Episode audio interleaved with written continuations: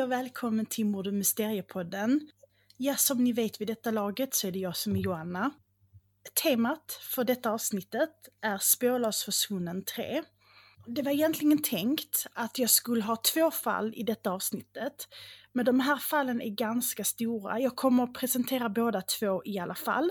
Men i detta avsnittet så kör jag bara den ena och sen så kommer jag släppa det andra antingen på fredag eller lördag. Så ni kommer få två avsnitt denna veckan i samma tema. Hoppas det är okej. Okay. Och en liten uppdatering. Jag har ju pratat om Lisa Montgomery. Hon dödade Barbie Joe Stinnett och skar upp hennes mage och stal hennes barn. Eh, hon blev ju dödsdömd och hon skulle egentligen avrättas idag. Men för några veckor sedan så um, testade hennes advokat positivt för covid-19. Så för att han ska ha en chans att bli frisk och kunna ha tid att skicka in en, ehm, en benådansansökan för att försöka rädda henne från en dödsdom så har de flyttat hennes avrättning till 12 januari.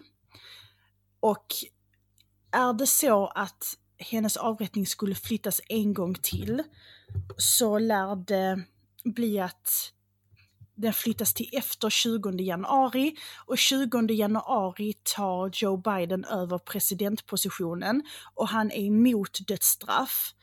Så då kommer hon antagligen inte avrättas under tiden han sitter som president. Så vi får se lite vad som händer där. Men nu går vi tillbaka till Spårlöst försvunnen. Och jag ska ta upp ett försvinnande som är en av de mest omtalade försvinnande i USA under 2000-talet. Fallet verkar inte ha nått Sveriges poddvärld än. Och ingen blir gladare än jag när jag får ta upp ett fall som ni inte har hört i 25 andra poddar. Jag har hört om det här fallet för många år sedan och jag har faktiskt följt det här fallet lite till och från. Och jag ska berätta för er om försvinnandet på Britney Drexel.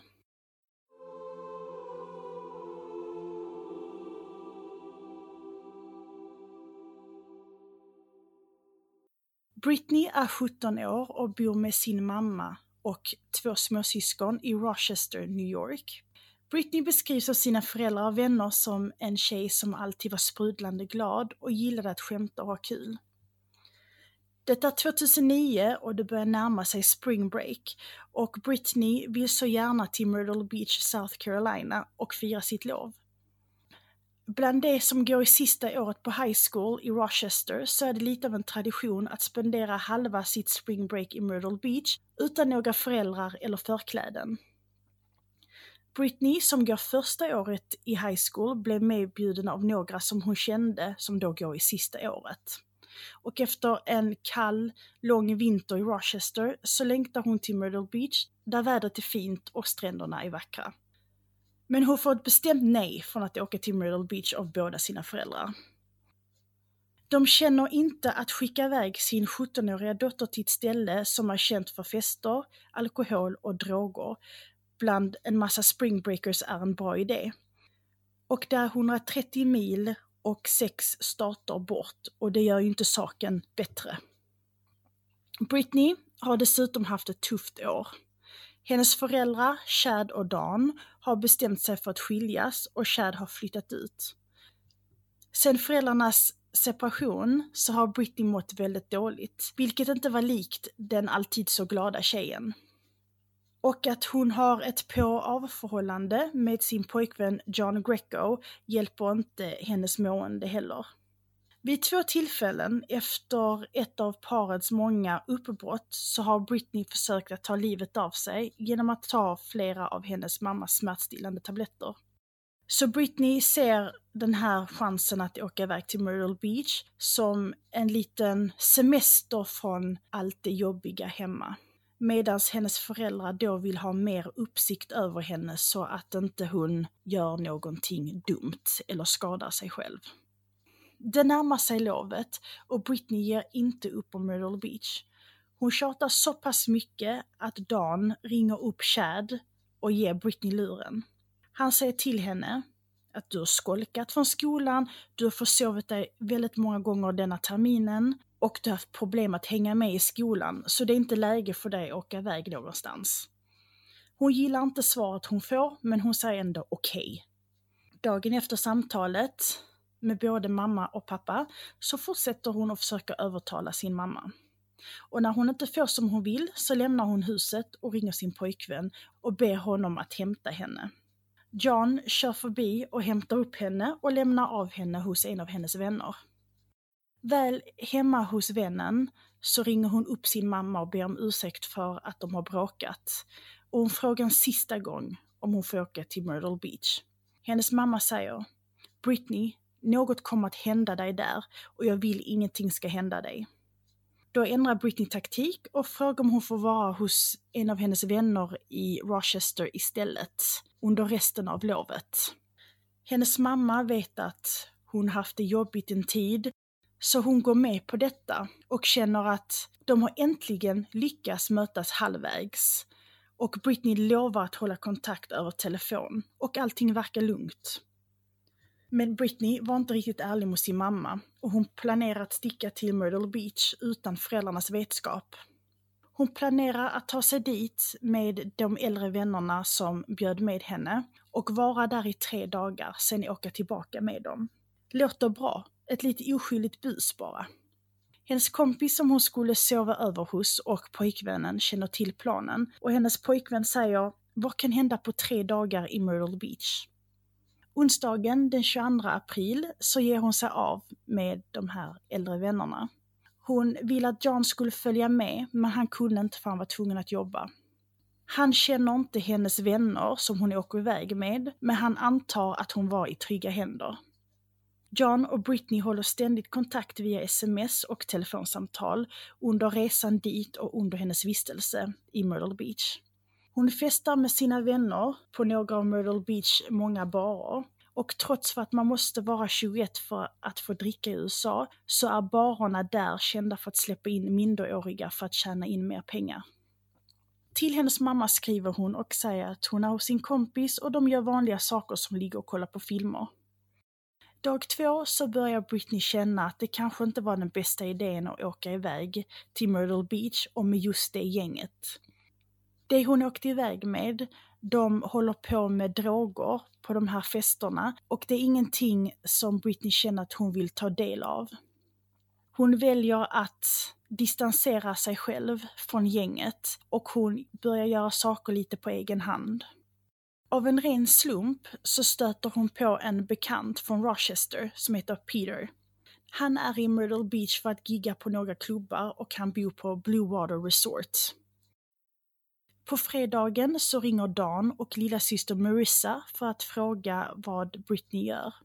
Hon säger att hon är på stranden, vilket inte lät så konstigt för det har varit ovanligt varmt i Rochester för att vara slutet av april.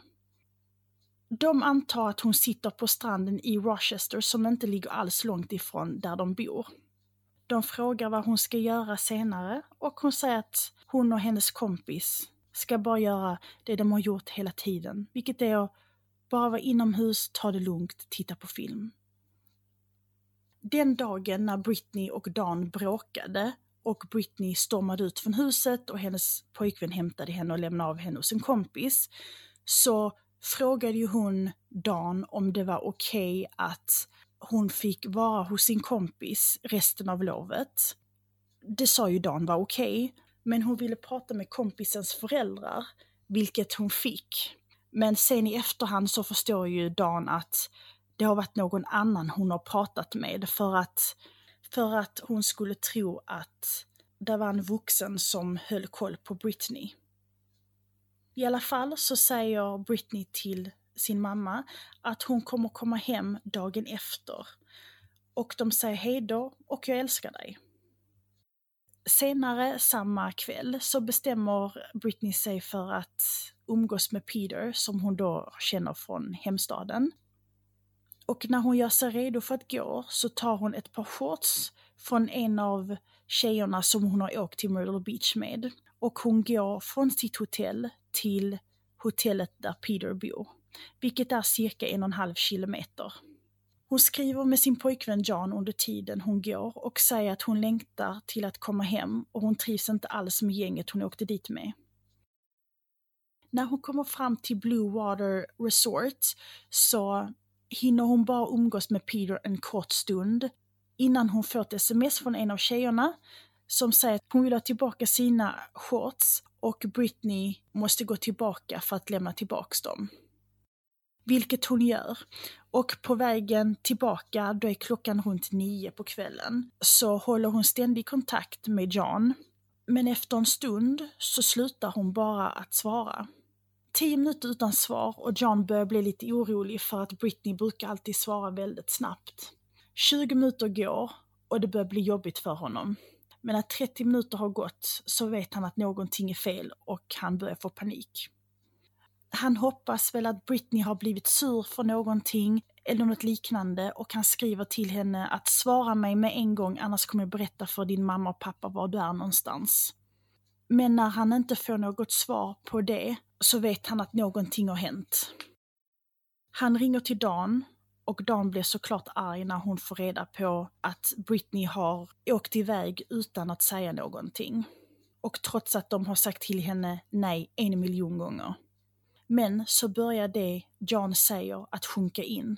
Att hon har helt slutat svara på hans sms och han får inte tag på henne.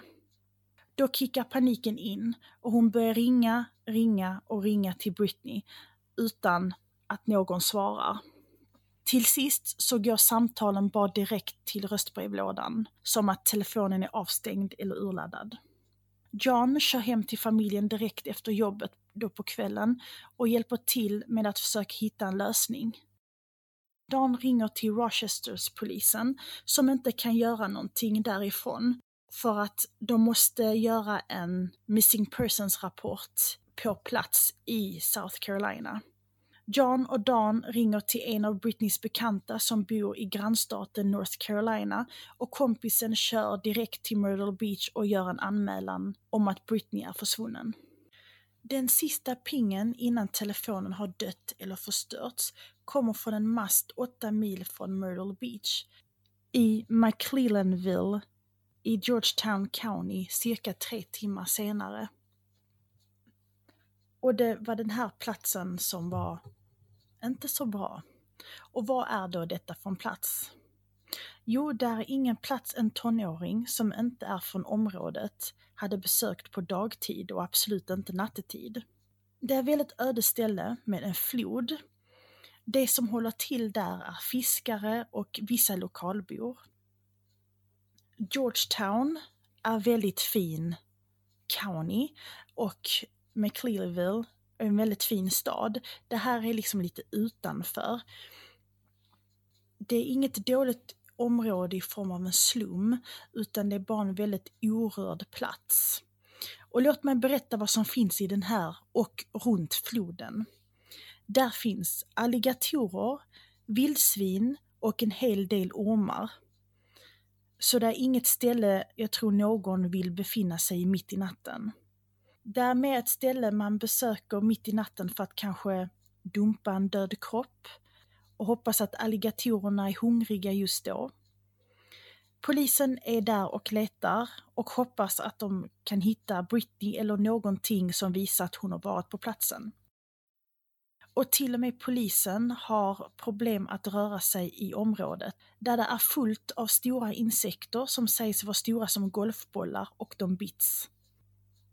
För att Britney har färdats mellan tre counties så bestämmer man sig för att slå ihop de olika polisstationerna i dessa counties för att få ihop så mycket personal som möjligt.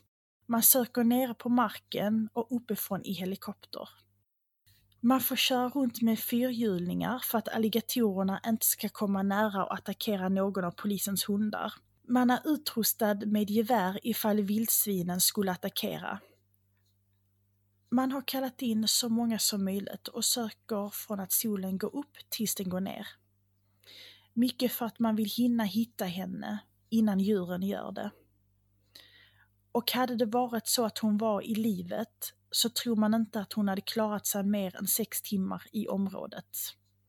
Trots det intensiva sökandet i över en vecka så hittar man ingenting. I mitten av december, alltså åtta månader efter att hon försvann, så får polisen ett tips från ett par som var ute med båten på floden och vid flodkanten så har de hittat ett par solglasögon. De känner till att en tjej har försvunnit och att polisen har sökt igenom området. Ingen som Britney känner känner igen solglasögonen. Och solglasögonen låg väldigt öppet på ett ställe som polisen har sökt igenom flera gånger och då hittar man inte dem. De såg ut som inte de hade legat där så länge. De såg absolut inte ut som de hade legat i den leriga flodkanten i åtta månader. Så antingen har någon lagt dem där för att förvirra polisen eller så har någon bara tappat dem när de har varit ute och vandrat.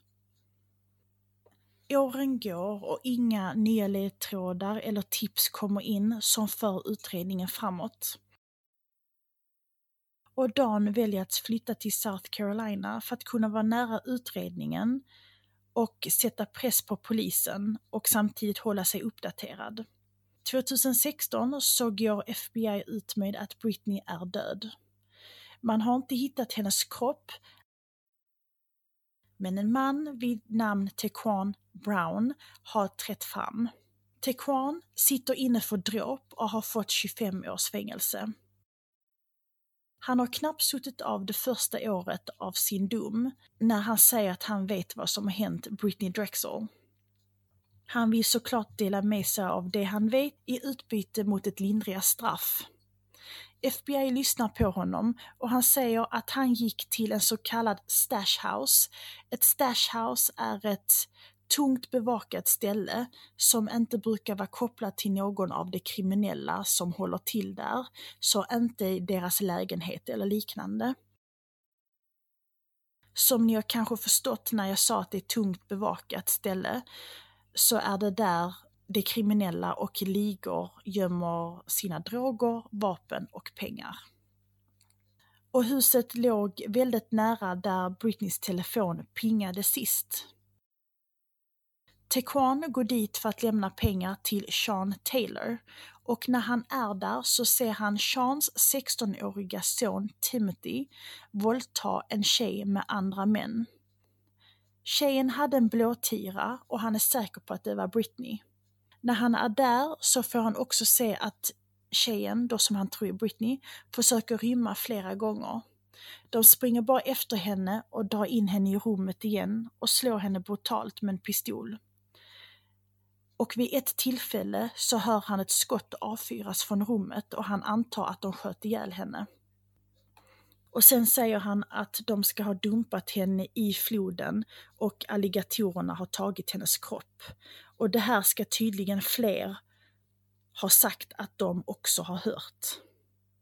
En viktig sak att veta, som inte får Timothy att se bra ut, är att Britneys pappa Chad åkte ner till South Carolina tre år efter hennes försvinnande för att hjälpa till i sökandet och dela ut flyers. Han var runt på de platser där hennes telefon pingade och runt där hon har vistats och bott. När han var i McClellaville så delade han ut flyers till bilar som körde förbi.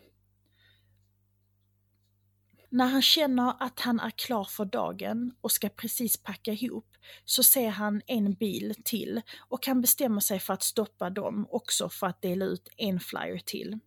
Föraren stannar motvilligt, men stannar och i bilen sitter några unga killar. Och Chad berättar att hans dotter saknas och någon av killarna i baksätet viskar någonting. Så han tittar in och pratar till dem också och visar flyers. Och visar flyern. Och killarna sitter bara och skrattar.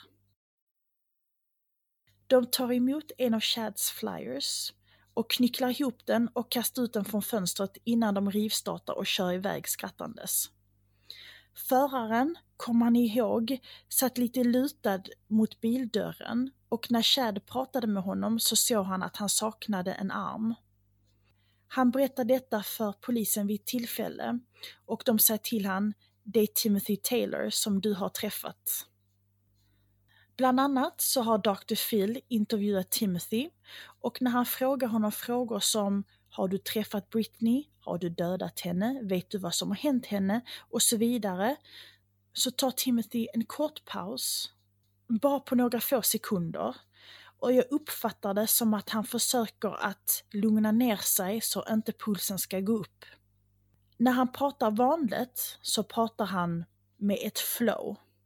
Precis som jag sitter här och pratar nu. Att man pratar med ett flow utan att tänka efter. Men när han får de här frågorna så blir han väldigt stel och svarar No sir. Lite robotliknande. Och FBI har gett honom ett lögndetektortest och det har han inte klarat.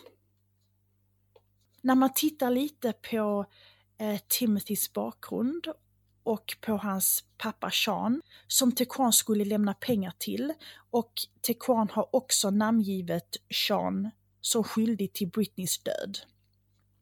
Ett år efter hon försvann, alltså 2010, så försökte Sean kidnappa en tjej i närheten av där Britney försvann, alltså på samma gata. Kidnappningen misslyckades och fallet lades ner, så han blev inte åtalad för någonting. Seans bror, alltså Timothys farbror, blev anklagad för ett mord på en tjej som försvann 98 och hittades våldtagen och mördad i skogen i McClellaville 2001. Jag tror utan tvekan att Timothy och flera andra kidnappade Britney. De våldtog henne under flera dagar, tills de tröttnade på henne, de dödade henne och slängde hennes kropp till alligatorerna. Timothys enda försvar är att han trots allt var bara 16 år när Britney försvann och han inte hade något körkort. Men med tanken på att han var redan så pass tungt kriminell vid 16 års ålder så känns det inte som att köra utan körkort är någonting som hade stoppat honom. Och sen är det ingenting som säger att han inte kan kidnappa någon medan någon annan kör. Och enligt Tekwan så var det flera män som deltog i våldtäkten. Och kanske var det samma gäng som satt i bilen med honom den gången Chad stoppade bilen för att ge dem flyers. Timothys advokat säger att Tekwan bara hittat på allting för att få ett lindrigare straff.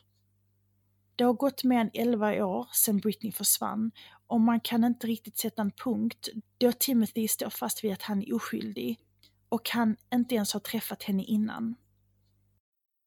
Jag hoppas att ni tyckte att det här fallet var intressant, även om det är jobbigt att inte få några svar alls. Och som jag sa i början så skulle jag egentligen ha två fall i detta avsnittet, men jag valde att dela upp det, så den andra delen kommer att komma ut på fredag eller lördag. Och för er som inte har följt podden på Instagram, gör gärna det, och på Facebook, för att jag lägger upp alla bilder som, inte alla bilder, men bilder som har med fallen att göra så att ni kan se hur platserna ser ut och hur personerna ser ut som jag pratar om så att ni lättare kan få en bild av det jag berättar. Och där kan ni också ta kontakt med mig om det skulle vara någonting, om jag har um, sagt någonting fel eller ni, eller ni vill ge eller ni vill ge ris eller ros eller ni har något förslag på något fall ni vill jag ska ta upp eller något liknande.